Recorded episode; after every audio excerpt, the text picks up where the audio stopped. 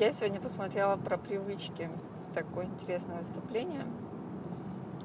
И это, к слову, про то, что бывает часто задают вопросы, что кто-то где-то что-то услышал, где-то что-то увидел, и правда ли это. И мы часто даже не понимаем, насколько в нашу жизнь входят привычки или какие-то ежедневные ритуалы, которые нам навязывает просто реклама для того, чтобы продать какой-то товар. А, удивительно, что какие-то вещи создаются всего лишь по щелчку и продаются также быстро, входят в обиход, и причем нам кажется, что они существовали веками, чуть ли не веками. Например, такая вещь, как зубная паста, она была создана лет 120 назад всего лишь. То есть раньше зубы чистили как-то без нее. И, в принципе, все жили и с зубами умирали даже. Вот. А зубная паста, как, ну, как современная, именно в тюбике, она была создана там 100-120 лет примерно, там разные бренды по-разному. Так вот, к одному известному американскому маркетологу пришел производитель, его друг, производитель э, зубной пасты Pepsodent. Может, mm-hmm. слышала такой, по-моему, да, да. До, даже до наших времен дожил этот бренд. И предложил ему, давай продвигать вот мой продукт, зубную пасту. Сначала этот маркетолог, он отказался, э, посчитал, что за ерунда, зубная паста, кто и вообще будет пользоваться. Реально он так дал ответ, отказ.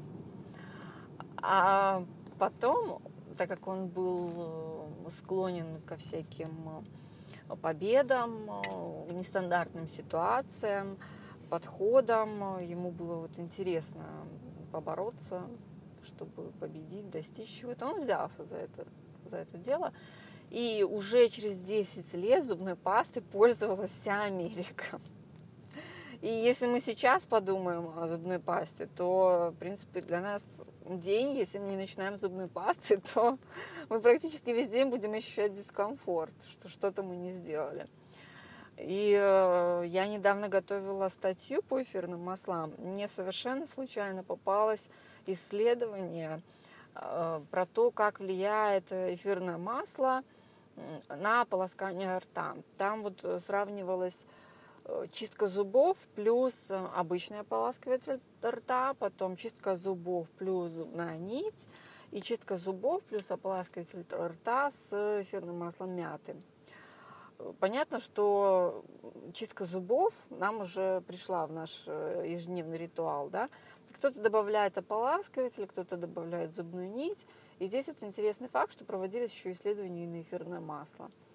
Так вот, если просто чистить э, с зубной нитью, это будет не так эффективно, как чистить и полоскать с эфирным маслом. То есть чистка зубов с нитью показала лучшие результаты, чем чистка зубов с обычным ополаскивателем, а чистка зубов с ополаскивателем с мятным маслом показала лучшие результаты, чем чистка зубов с нитью.